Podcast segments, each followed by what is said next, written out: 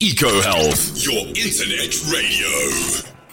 Good morning to everyone, and welcome here on the Road Trip Show with Diedrich. Diedrich, how's things been going with this um, uh, international blockage of traffic uh, to South Africa? Ah, how's it? How's it, Dewalt? Um, no, no light at the end of the. Well, I lied. There's a little bit of light at the end of the tunnel. There's more and more reports are coming through that it was a knee-jerk reaction, that it was a nonsense reaction, that the travel bans actually do nothing and don't work. Yeah, And one or two countries have reopened flights again, but the big ones still not. We still haven't got from from the, you know, from most of the countries in Europe, from the USA. They guys, those guys are still shut down. So yeah, it's going to take a little while, I think, for reality to set in with these guys and realize that the panic reaction is not is not the what's needed. yeah, Yeah, you're hurting you're hurting millions of people with tourism who are employed in tourism yes, for a couple of infections, and by by all reports at this stage, this new variant is not a serious variant. Yeah. know. Apparently, that's what I heard as well. We let, let let the doctors decide that one. Yeah. and the media that blows everything out. and the media that goes stupid. They hook onto Yeah. a story. And I saw an interesting one this morning in that somewhere along the line in South Africa, 17,000 positive test results, cases, whatever it was, Yeah. got dumped into the system like two days or three days before the variant was announced. And it was a backlog. It was a backlog that got dumped into the system. Yeah. And some idiot took that now as an indicator that the new variant was causing the spike. Yes. So yes. based based on rubbish and really, really, really bad journalism. Yeah. well, I don't think you can call journalism journalism anymore uh, because it's uh, they just. I think they're getting, getting paid to uh, spike the numbers and everything. It's all, it's all built on sensationalism. Yeah. Nobody nobody reads stories that that talk about somebody just doing their normal business. Yeah. It's always yeah. got to be something spectacular. So Oh well. oh well. Let's try and concentrate on the positive uh, with the road trip app and the road trip show. And uh, yeah, let's kick it off. Yeah, no, just a couple a couple of interesting ones. Um, diesel prices and fuel prices, of course, have hit records highs in South Africa this last week. Yeah. And for the first time in forever, we've seen prices over 20 Rand a litre. And it's some interesting insane. stuff. That's insane. Some interesting stuff came out of the Pit Stops app last week, in that we found the highest price somewhere in the country at 22 Rand 90 cents a litre. Wow. Where was that? That was in the Free State. Jeez. And when your base price is 17 Rand 80 or 17 Rand 90 something, I mean, that whoever that is, that guy's absolutely ripping it. Yeah. And guys, again, it's holiday time, so I'm bringing it in because it's road trip time. People are going on holiday, schools have closed. Yes. When you're going on holiday, watch those fuel prices. There are serious, unscrupulous individuals out there that are really ripping it, and you can get a better bargain. And if you look at it in that that one little analysis I did, you got a you got a 22 rand 80 or 90, whatever it was. Within a couple of kilometers, you've got a 17 rand something. yeah. So you're looking at five rand a liter difference. Difference. Yeah. Five rand a litre difference. That's now, if you take insane. your SUV and it's almost empty and you're putting in 70 litres, Five rand makes a difference. five rand a litre, 450 bucks a tank. Yeah. That's your lunch and your snacks and, and, and nog a half a tank paid for down, down the road somewhere else. It's, it's insane. Yeah. So go get the the, the pit stops Yeah. app. So just watch out. But anyway, Yeah. But today we're going to get back into the actual road tripping stuff. And I thought what we'd do is we'd start tackling the national roads. We've done we've done the, the N1 from Joburg to Cape Town and a couple of the detours and things you can take there. But now I want to start talking about the N2. Now the N1 is the main road from Cape Town that runs up to Gauteng and eventually hits the border at Beit Bridge. But the N2 is actually our longest numbered road in South Africa, and it's the N2 is the highway that runs from Cape Town all the way along the coast. It runs through George Knysna, PE, Kleberga, whatever. I, I'm, I'm still not sure how to pronounce that.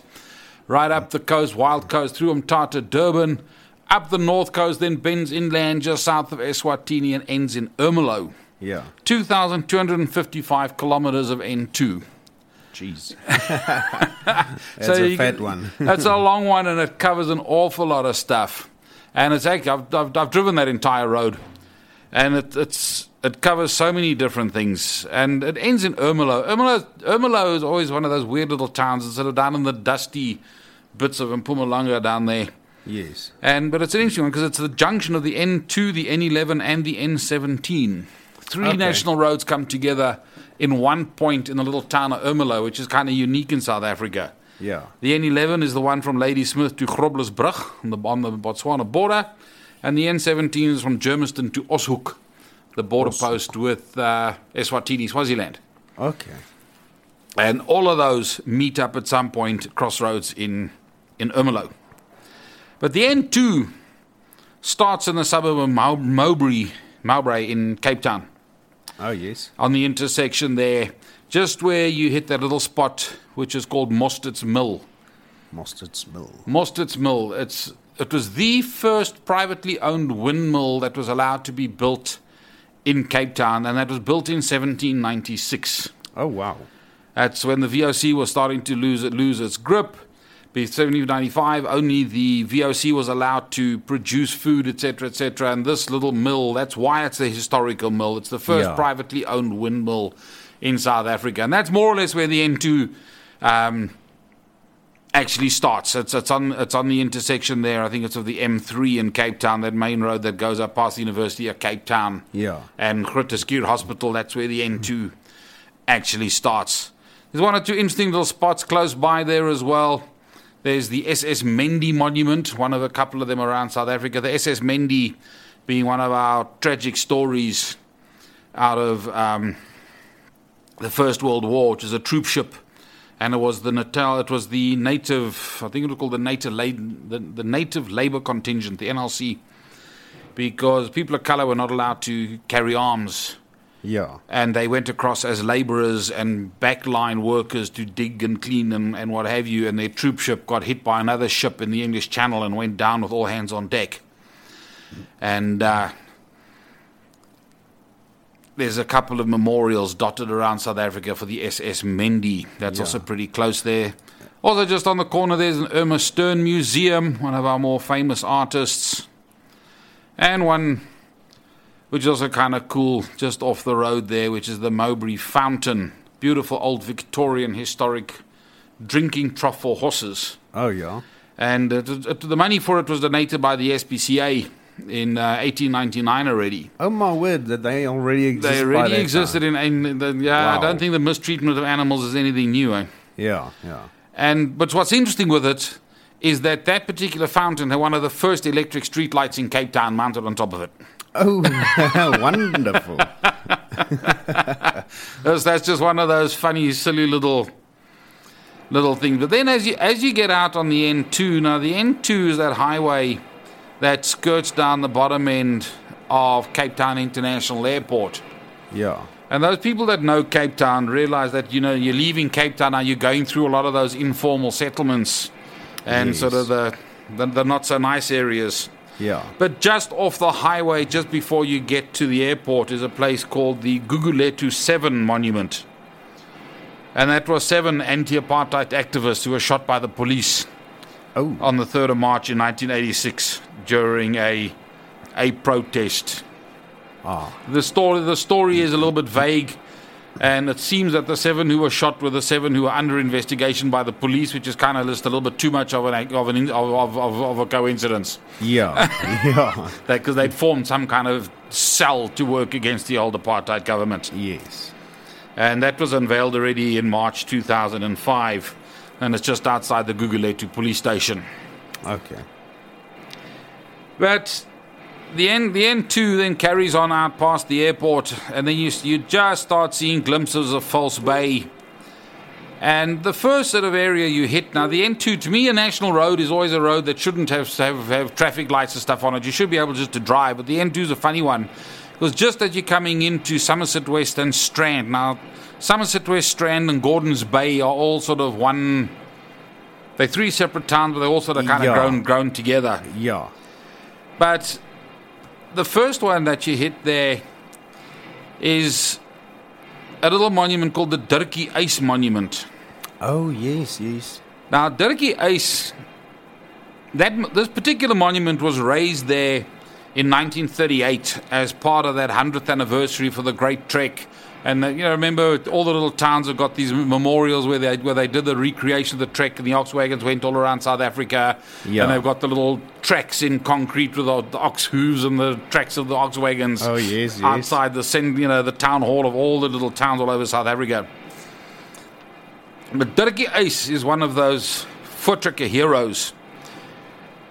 And his story goes back to the whole Piet Retief story. And I remember Piet Retief had gone down, started negotiating with Dingaan. Dingaan Yeah. killed him and his whole party. And the very, very first punitive expedition against Dingaan um, turned into a bit of a disaster. So the, the, the guy, the historians tend not to talk about it so much because it didn't exactly turn out the way that was planned. Yeah. And it was a, it was a battle at uh, a place called Italeni in the, in, on the 9th of April 1938 that Piet Uys, one of the Voortrekker leaders, and his son Dirkie were part of this commander that went to, out to go and try and, try and chastise the Zulus. Yes. But uh, they in turn got chastised. And they were retreating, and Piet, Piet Uys wound up with an assegai in him and, and fell off his horse mortally wounded. yeah. And his son, Dirkie, at 15 years old, turned around to go and protect his father. Yes. Basically, a suicide mission. I mean, he had no chance. Yeah. You know, he's sitting with an old muzzle loader, and they got an Impia Zulus coming down at you. Yes. So he turned around to protect his father on a kind of suicide mission. Obviously, they were both killed. Yeah. But he's gone down in history as one of the Voortrekker heroes. At 15 years old, I mean, that's quite a. Yeah. That's. That's, that's kind of a thing yeah. to have done.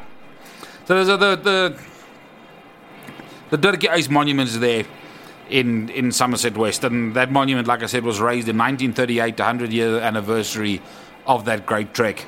And it's actually quite interesting that that monument actually points us due north, due north being sort of the end point of the Voortrekkers and their their wish to go and get independence and their own in their own republics and stuff, and get away Yes. from the British and the English. Yeah. Now, as you're going past, you, you're just starting out of Cape Town, you've hit the Cape Flats, you're going through all this flat area, you're coming into Strand, and now you're starting to hit the beautiful mountain areas. And just a little way off to the north, you've got a beautiful old historic homestead called the Vergelegen Homestead, very close to oh, Somerset yes. West. Now, Vergelegen is probably better known as one of our better vineyards and producers of beautiful wines. Our Cape wines are known all over the world. Yeah.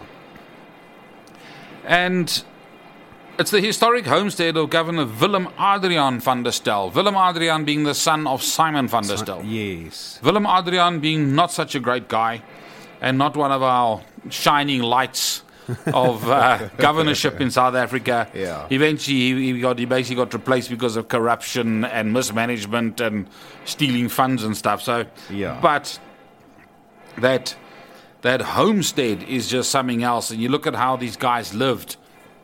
You got Groot Constantia in, in Constantia in Cape Town as well. You got Vergelegen, and these kind of homesteads show you how these guys lived. I mean, it was just it was incredible. Yeah. It was just unbelievable stuff, and that, it's open as a museum.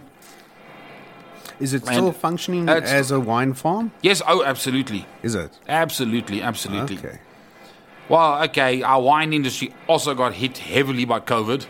Yeah. So I can imagine. again, you know, it's, it's like asking me, are the museums still open? Well, we don't actually really know. Some of them are, Yeah. some of them aren't. Some of them are struggling to survive. Some are looking for funds to open up again. You know, and the wine industry got heavily smacked with exports and stuff during Yeah, COVID. I can imagine. But, I would imagine that a wine farm that dates back to the 1700s has got a little bit of reserves to see them through a couple of months of lockdown. yeah. Yeah. Let's hope so. Yeah. But then the, the N2, just as you're getting up to Sir Lowry's Pass, just down on the right hand side, you've got um, Gordon's Bay. Now, an interesting one in Gordon's Bay is up on the mountain.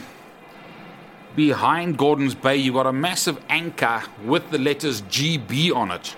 Oh, okay. And everybody goes, oh, GB, GB, Gordon's Bay, Gordon's Bay. Uh, no. No. No, it's not Gordon's Bay. It's actually the letters for the South African training ship, the General Botha. Ah, Just coincidence that the letters, the letters are the same. Yeah.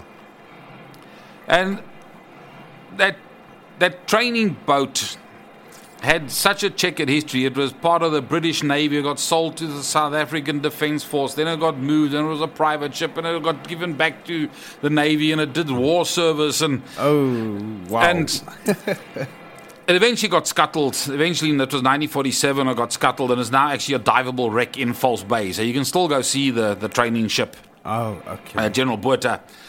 But what makes Gordons Bay kind of special is that it's now the, the, the home of the South African Naval College, oh, yes. where yes. the, the officers are trained for the South African Navy.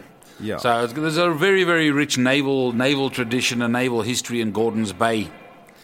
And another little interesting spot there is a memorial to Ingrid Jonker.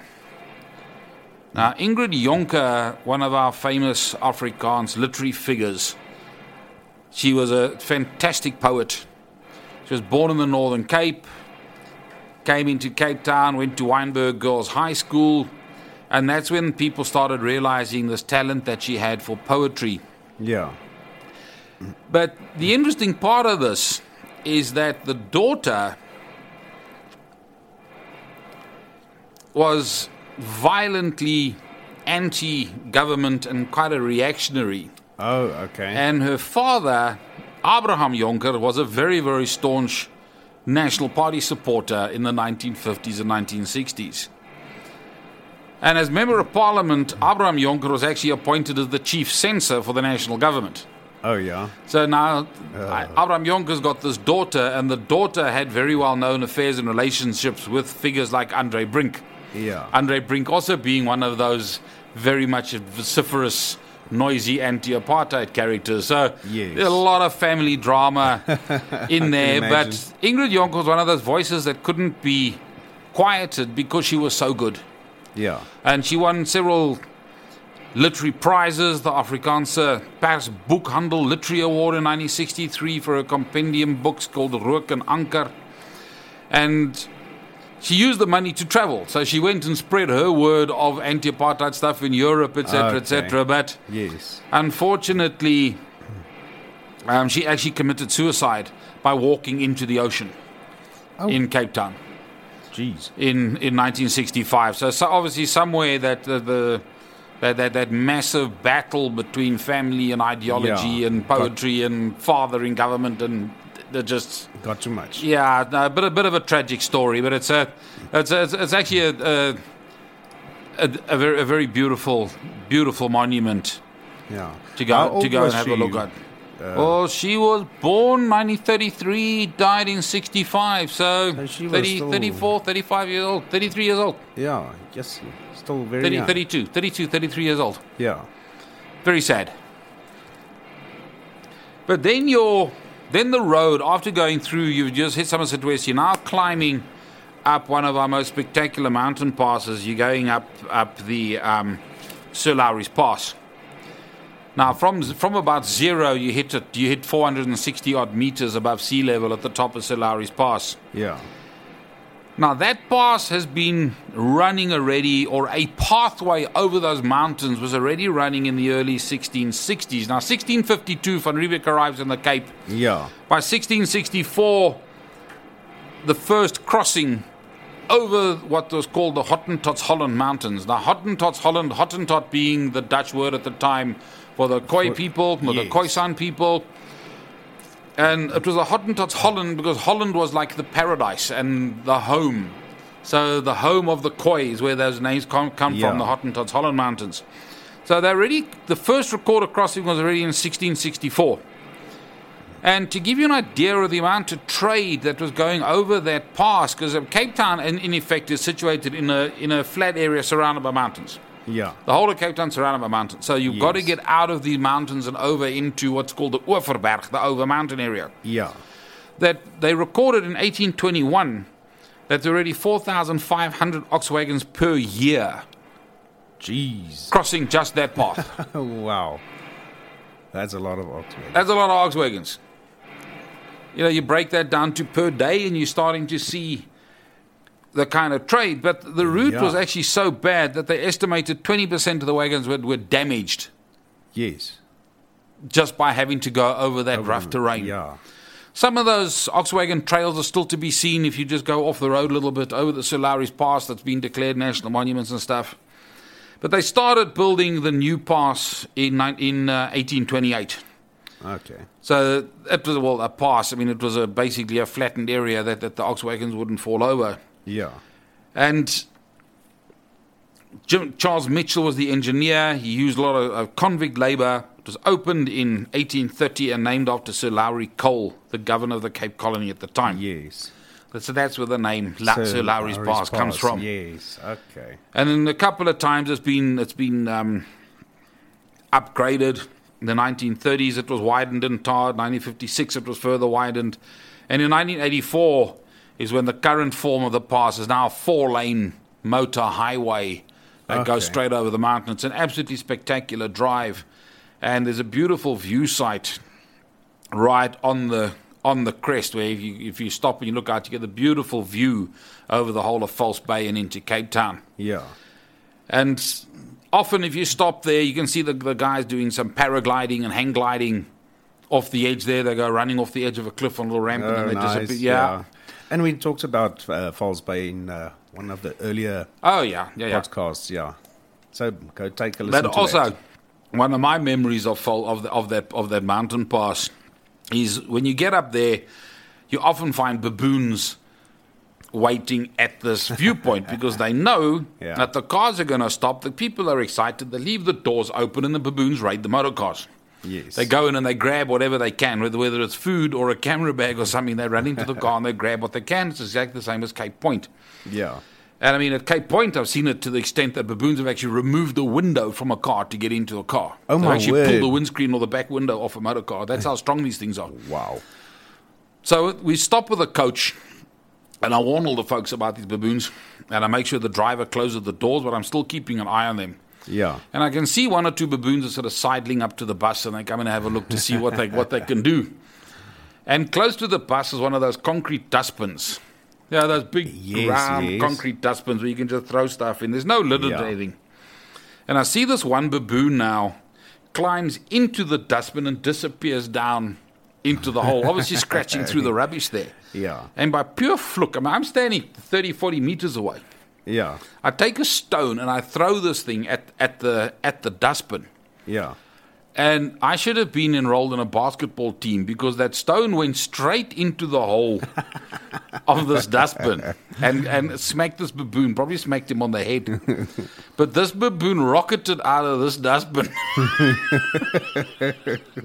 thinking that something had bit him. I mean, literally, it looked like a cartoon. He just shot straight out of this out of this dustbin, landed, and he was looking around, and he was all angry, wanting to hit something, but there's nothing to hit because nothing had attacked him except something out of the blue. It's smacked him on the head. that must have been a sight to see. oh wow. But uh, yeah, so, so so now from from the top of Sir Lowry's Pass, now in and around Cape Town, the agriculture is mostly um, vineyards and you know a little bit of vegetables and stuff for the for the actual city. Yeah. But once you get over those mountains, you're now getting into Grabouw, Elgin, um, you know that area, and this is why I love this this road trip thing so much. Is that we now and, and I've got the one, the best one of the whole lot is going to come at the end of the podcast. oh yeah. But in Elgin, there's an apple museum, Apple. an apple museum, because we now get over the mountains. and we're we not now, talking about Apple the laptop. No, we're talking about stuff. Munch Munch Apple. munch munch apples.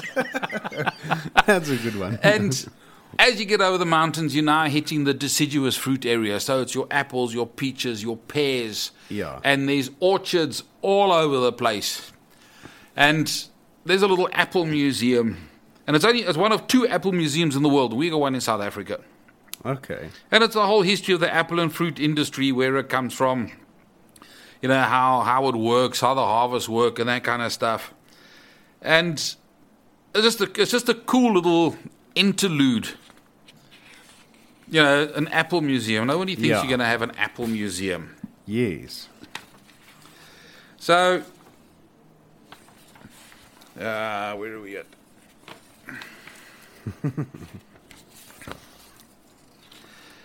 so once once you pass there, your the road starts taking you now. That that area just between there, there's there's all sorts of little pans and dams and lakes and vleis. So it's a very and that's that's where most of the water for Cape Town comes from. Yeah. As well through those Hottentot Holland Mountains. Then you start going down through through um, Bot River, and now you start the end of the of the wine areas, and your next your next stop is um, in in Caledon. Oh, yes.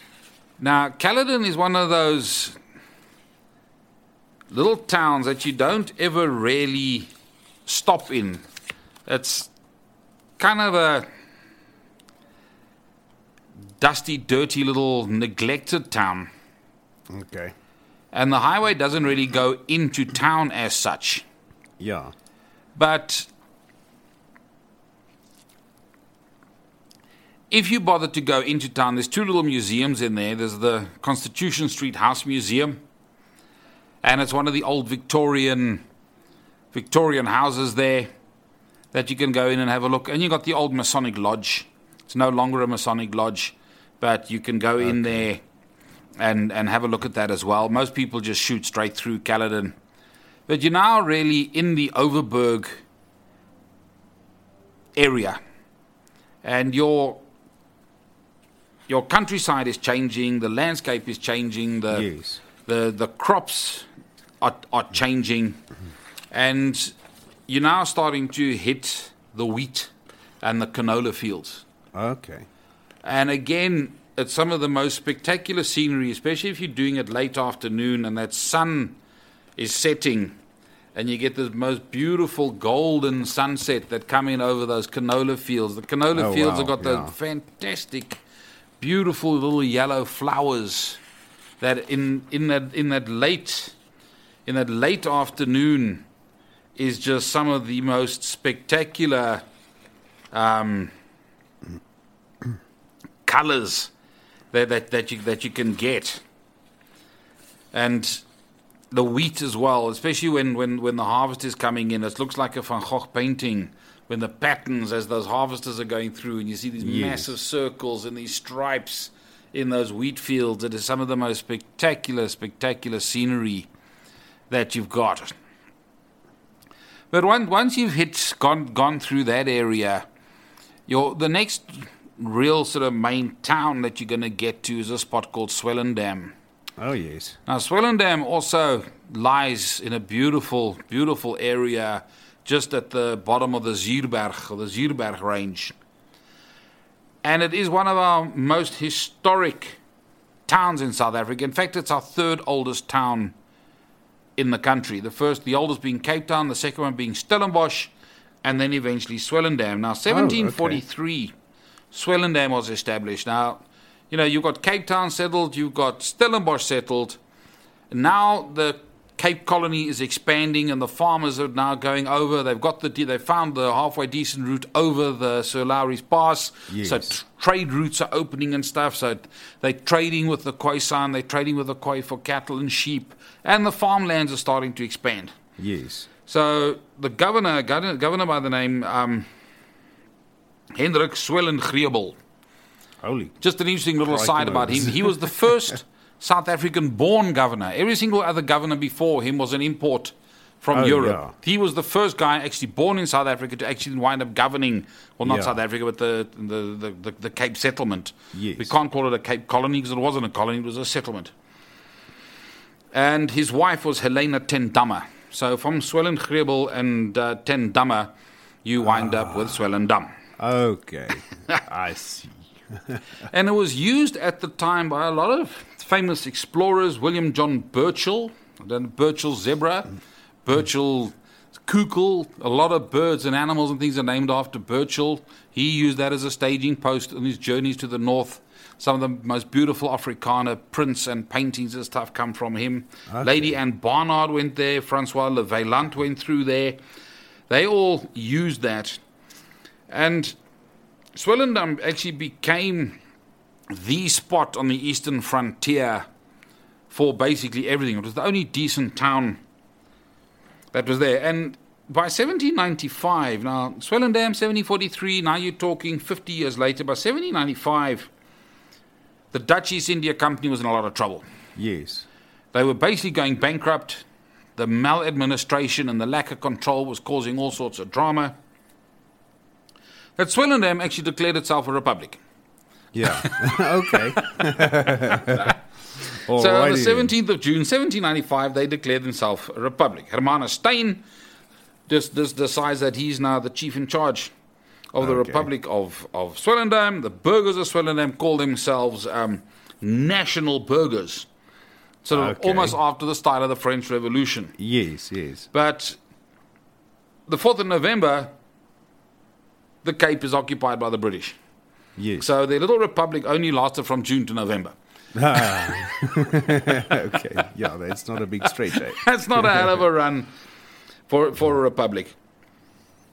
But with the takeover of the British, and I mentioned the the the, the Barrys before, the Barrys came in with that new British occupation, and the company they set up became almost its own country, and it started there in Swellendam. We mentioned the Barrys when we were chatting about um, Adam Kok and his own currency up in the Eastern Cape, Oh, and we tied it in with Orania and their own currency. The Barrys also had their own currency and little promissory notes and stuff. The, their, their enterprise was so big that farmers would go to the local shop and get a promissory note instead of cash. Okay, And the note yes. would be worth X amount of money that Yeah. would then get turned into uh, into products, or they would get a couple of prom, and then you could go to the local tavern and buy a beer with your promissory note. So it was in effect its, own, its own kind of money. Yeah, yeah. Do you think we should quickly go for a break? Yeah, unless we just unless we just want to finish off. Um, Yeah, let's do that. Let's quickly finish with that. Because Swellendam is one of those is one of those towns that has got an incredible collection of historical buildings because it's one of the oldest towns. Now there's something like 50 or 16 provincial and national sites, but a lot of them is just a house. It's, it's a privately owned house and is now a historical monument. So you know you can't really go in and look at it. Yeah. But the drive through Swellendam is is a fantastic little drive. You got a, the most beautiful Dutch Reformed church in town, and it's kind of interesting because I'm not an architect and also not an artist kind of guy. But they say I think there's something like seven different building styles in this church, and you've got oh. Gothic, and you've got Arabian, and you've got Cape Dutch, and you've got British, and I don't know what else is in this church. So it's all mengelmoes Wow. of Okay. different building sites. yeah, that sounds interesting. And again, a funny little part of history. P.W. Botha. Remember him, old Yeah, P.W. yeah. He was, he was married in that church in Swellendam. Oh, And his okay, father in law, the Reverend, was the minister of the congregation.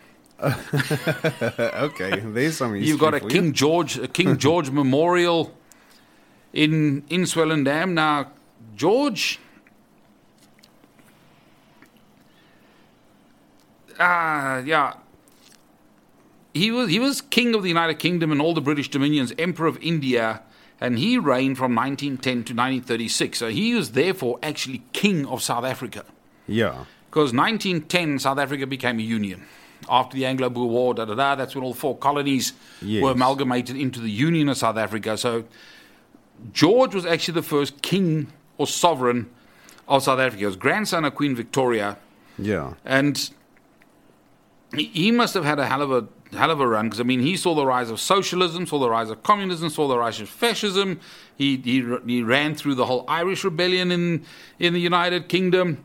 He lived through the First World War, and he was the guy that changed the British family name to Windsor. Oh, okay. So interesting character, and we've got a little monument to him in Swellendam, and he was also the father of Edward VIII, the guy who eventually abdicated because he wanted to marry Wallis Simpson. Okay. So this guy had one heck of a run. You've got two other fantastic museums in Swellendam: the old jail, the old goal. And you can see the old shackles in the wall. You can see where they would whip the the, the prisoners and the, Yeah. and the dog hole. And there's a nice little courtyard highlighting some of the, the local artisans and that kind of stuff. And then you also got what the old Drostdy. Now, the Drostdy is the home of the Landdrost. That's where the name Drostdy ah, comes from. Okay. So it's the Magister's residence, and it's the oldest building in town, 1747. It's a beautiful house. It's in the shape of a of an H. Now the building style is actually very very simple at that stage because your house size was determined by how big a tree you could find. Oh, So if you could find a lekker long yellow wood or some indigenous tree of a long straight tree trunk, Yeah. you would cut that part and then you'd measure that and you would build the two support walls to support your main roof beam. oh, okay.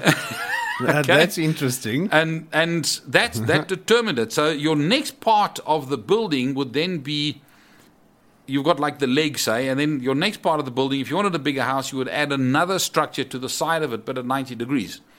Oh, So then you get a T, yes. and your third part would then be the na- on the other side, which would be then make it into an Ah. H, and all of those determined by the size of tree you could find to make your main support roof beam on the two support walls. But the support walls again wouldn't be strong enough to have two massive roof beams on it. The masonry Yeah. and stuff wasn't strong enough, so you had to build support walls for each part of the roof beam Okay. beautiful museum that you can go into there again the old furniture and the paintings and the pottery and the stuff in there. It's just it's just so so lekker to get in there. And one little memorial that people don't really know about in Swellendam is actually just outside a town um, just on a road called the R322 and that's the old VOC outer post memorial. Now the VOC had to have little guard houses and little guard posts on the trading routes and on these little areas. And there's a tiny little lost forlorn memorial out there. And you, and again, you're talking you're talking late 1700s, and, and this little outpost existed between 1730 and 1791. Wow. And you can only imagine two guys or three guys, soldiers, mercenaries, security guys from the VOC being Yeah. posted there. Their job is to control the trade going over that little river and up into the mountains between Yes. the between the, the the populace of the of the Cape Colony and the the Khoi and the Khoisan. Yes. And these guys, 1700, there's three of them in the middle of nowhere, no communication with anybody. They've got to collect the toll and the taxes and stuff. And you just go, wow, you know, that's, Yeah. that has to be like one of the most, one of the most lonely jobs on the, on the planet. Yeah. just sit at some godforsaken little outpost there in the mountains. Yeah. Beautiful scenery. Yeah. You know, it's stunning scenery. But I mean, at that stage, there's little lions and elephants and things running around. And yes. yeah, you go outside at night, you don't know, some guy's going to put an arrow into you because he doesn't like you. Well, I suppose there's someone that comes along every now and again to collect the toll. Yeah. Or uh, yeah. they So- get relieved with new guys or something. get relieved like with that. new guys or something. But yeah, when you put yourself in that situation, you look at this, you just you just gotta go wow. Yeah. And then the other the other the other very cool part of of Swellendam is just outside town. You got one of our more unusual national parks, the Bontebok National Park, and that's a species of buck indigenous to the Cape, Yeah. and uh, it's found nowhere else in the world. Yeah. So it's a relative of the blesbok that we get up here on the high Highveld, but the colouring Oh, is yes. slightly different. So somewhere along the line, this little population got separated from the one up on the high Highveld, and they stopped into breeding. Yeah. So the coloration and stuff is just ever so slightly different in the in there. So again, the Bontebok Park, beautiful scenery. It protects some essential parts of that Renosterveld vegetation down there, which is under a lot of Yeah. threat because of all the farming. The farming is ploughing up all the indigenous vegetation. Yes. And there's just not enough of it left. So your insects, your reptiles, and all that stuff is coming under threat. So the Bontebok National Park is a vital part of keeping keeping that little ecosystem going. yes. So let's hit, let's hit your music. What are you going to play for us talking about VOC and Cape Town and the N2? Oh, I didn't really load up anything uh, like that. I just thought I'm just going to play some nice country for us. There you go. That was when the sun goes down. We'll be grooving when the sun goes down. We're feeling alright when the sun sinks down. Over the water, everything gets Okay, and we are back on the road trip show here on Radio Eco Health. Uh, Diedrich, let's carry on. Yeah, okay, so we, we're traveling along the N2, and we're now hitting little towns. You're going through Riversdale, and an in- very, very interesting little part here is just off the N2, where the where the N2 intersects with the road that goes down to a little place called Stilbaai. Oh Now, yes, I know, Stilbaai, very, very, very popular holiday holiday spot. It's the R305. Just off that intersection is an Anglo-Boer War monument, and it was unveiled on the 12th of September 2001. And that is exactly a hundred years after the Battle of Stilbaai was fought. And the Battle of Stilbaai was the most southerly battle of the Anglo Boer War. Oh, I didn't even know there was a battle there. Yeah. And it just shows you how mobile and how active those Boer commandos were on horseback that they penetrated literally down to the southern coast of the Cape. Yeah. And look, the, the Battle Stilbaai, wasn't it wasn't a a, a, a, mass, a massive battle, but it was a Boer commander under Commandant Jan Theron fought the Riversdale Mounted Troops, the Riverdale Town Guards, and a little contingent of British soldiers. Okay. You know, so it's just to me, it's mind blowing that the Anglo Boer War, you're talking about a British invasion that comes up through KZN, through Bloemfontein, through Mafeking. You're Yeah. talking all those major battles literally a thousand kilometers away. Yeah. And yet, a Boer mounted commando manages to penetrate all the way down to the Cape, Yes. down, down to this little spot um, near Stillbay. Yeah, but that's one huge achievement. That's a massive, massive achievement. And one or two of these stories, and I don't know if it was this particular commando, but there was another commando that Jan Smuts was actually part of, who were actually at some stage on a railway line, also somewhere en route to Cape Town or somewhere, and they actually watched the train, and I think it was with, with Lord Kitchener, go past them. And they regretted that ever since they didn't blow that train up.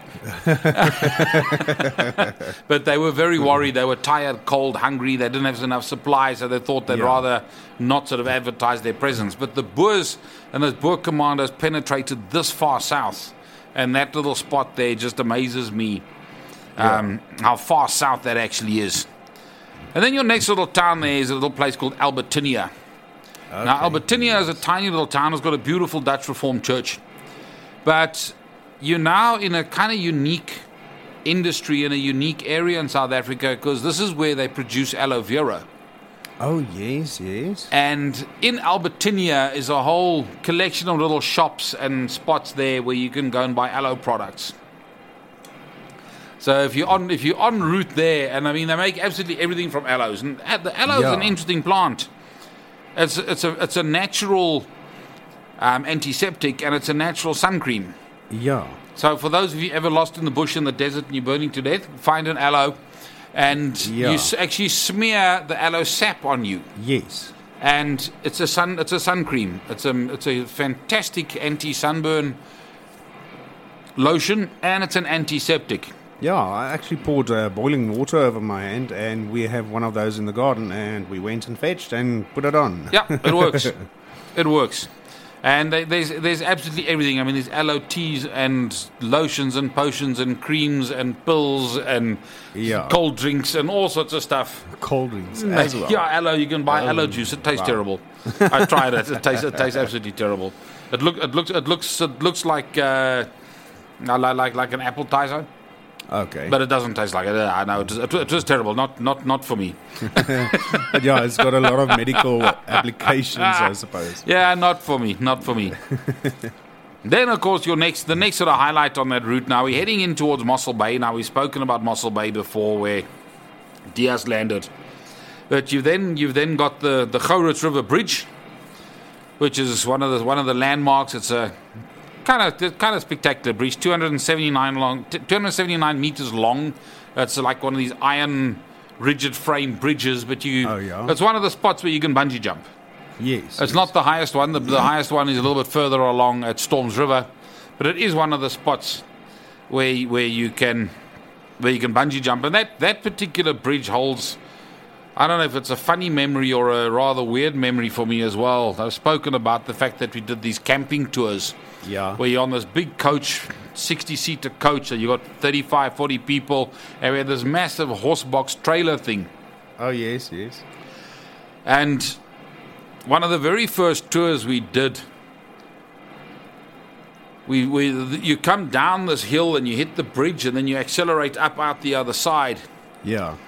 And we've just gone up the other side, and the bus driver called me and says, DJ, DJ. I said, Yeah. He says, I don't see the trailer anymore. and I go, What do you mean you don't see the trailer? He says, The shadow of the trailer's gone. I always watch the shadow of the trailer, but the shadow of the trailer's gone. so I go, No, come on. He says, No, seriously. So, okay, stop. Let's have a look. So he stops the coach, and myself and him and my helper guy get out the coach, and it, it must Yeah. have looked like Laurel and Hardy because we get to the back of the coach Yeah. And the trailer is gone, but you stand there and you can't comprehend what you are actually seeing. You're supposed to have this like 10 ton trailer horsebox thing standing there and it's gone. And we literally we looked left, we looked right, we looked up, we looked down. maybe you know, and it's, and it's just bizarre. Like this thing's maybe it's floating or something. Yeah. And, and this trailer was gone. Did It you was find gone. it? And we sort of go walk back on the roads. I get on the coach and say, "Hey guys, our, our trailer's gone. We need to go look for our trailer." the clients are going, "What do you mean it's gone? It's gone."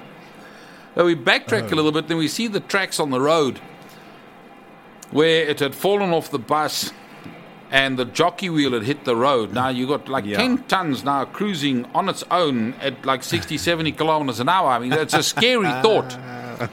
And you can see the track, the little snake thing over the tar, and then it disappears off down to the left. And there we look, and there's the trailer about 150 meters off in the in the canola fields. Still upright. It managed to stay on its wheels, thank goodness. Gee was. Uh, I wonder And- what happened. Even. And no, what had happened is the tow hitch on the coach yeah. hadn't been fastened properly. The guys had fastened oh. it, but not with high tensile bolts, with normal mild steel bolts. Oh. Yeah, stupid, stupid, stupid rookie mistake by by some Yeah. some mechanic somewhere, and the you know the pressure of that bus accelerating and yanking the pressure on that tow hitch snapped all the bolts. And the trailer then went off on its own merry way and took its own tour into the into the canal. It took it took four tow trucks to get that thing out of there. Four. It took four tow trucks to get that trailer out of there. oh my word. So every time I go over that Gouritz River Bridge, I remember looking for my Yes. 10 ton trailer there. and how stupid we must have looked, looking left and right and up and down for this trailer that had just suddenly vaporized.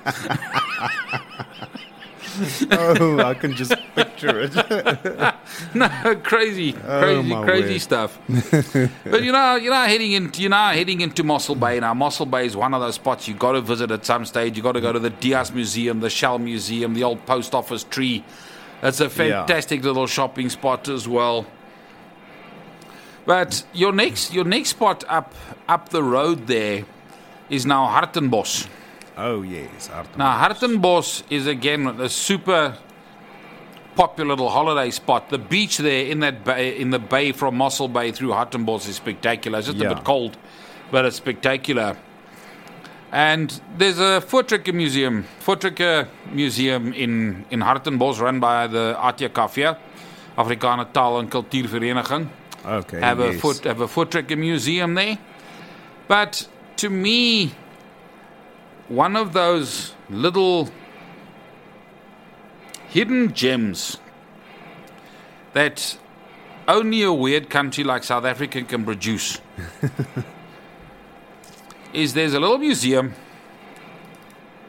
above a laundromat. above a laundromat. Above a, laundr- uh, above a laundromat. Okay. and it is called the Janine Iron and Washing Museum. Okay, and it's ironic that it's on top of. And Washing Museum.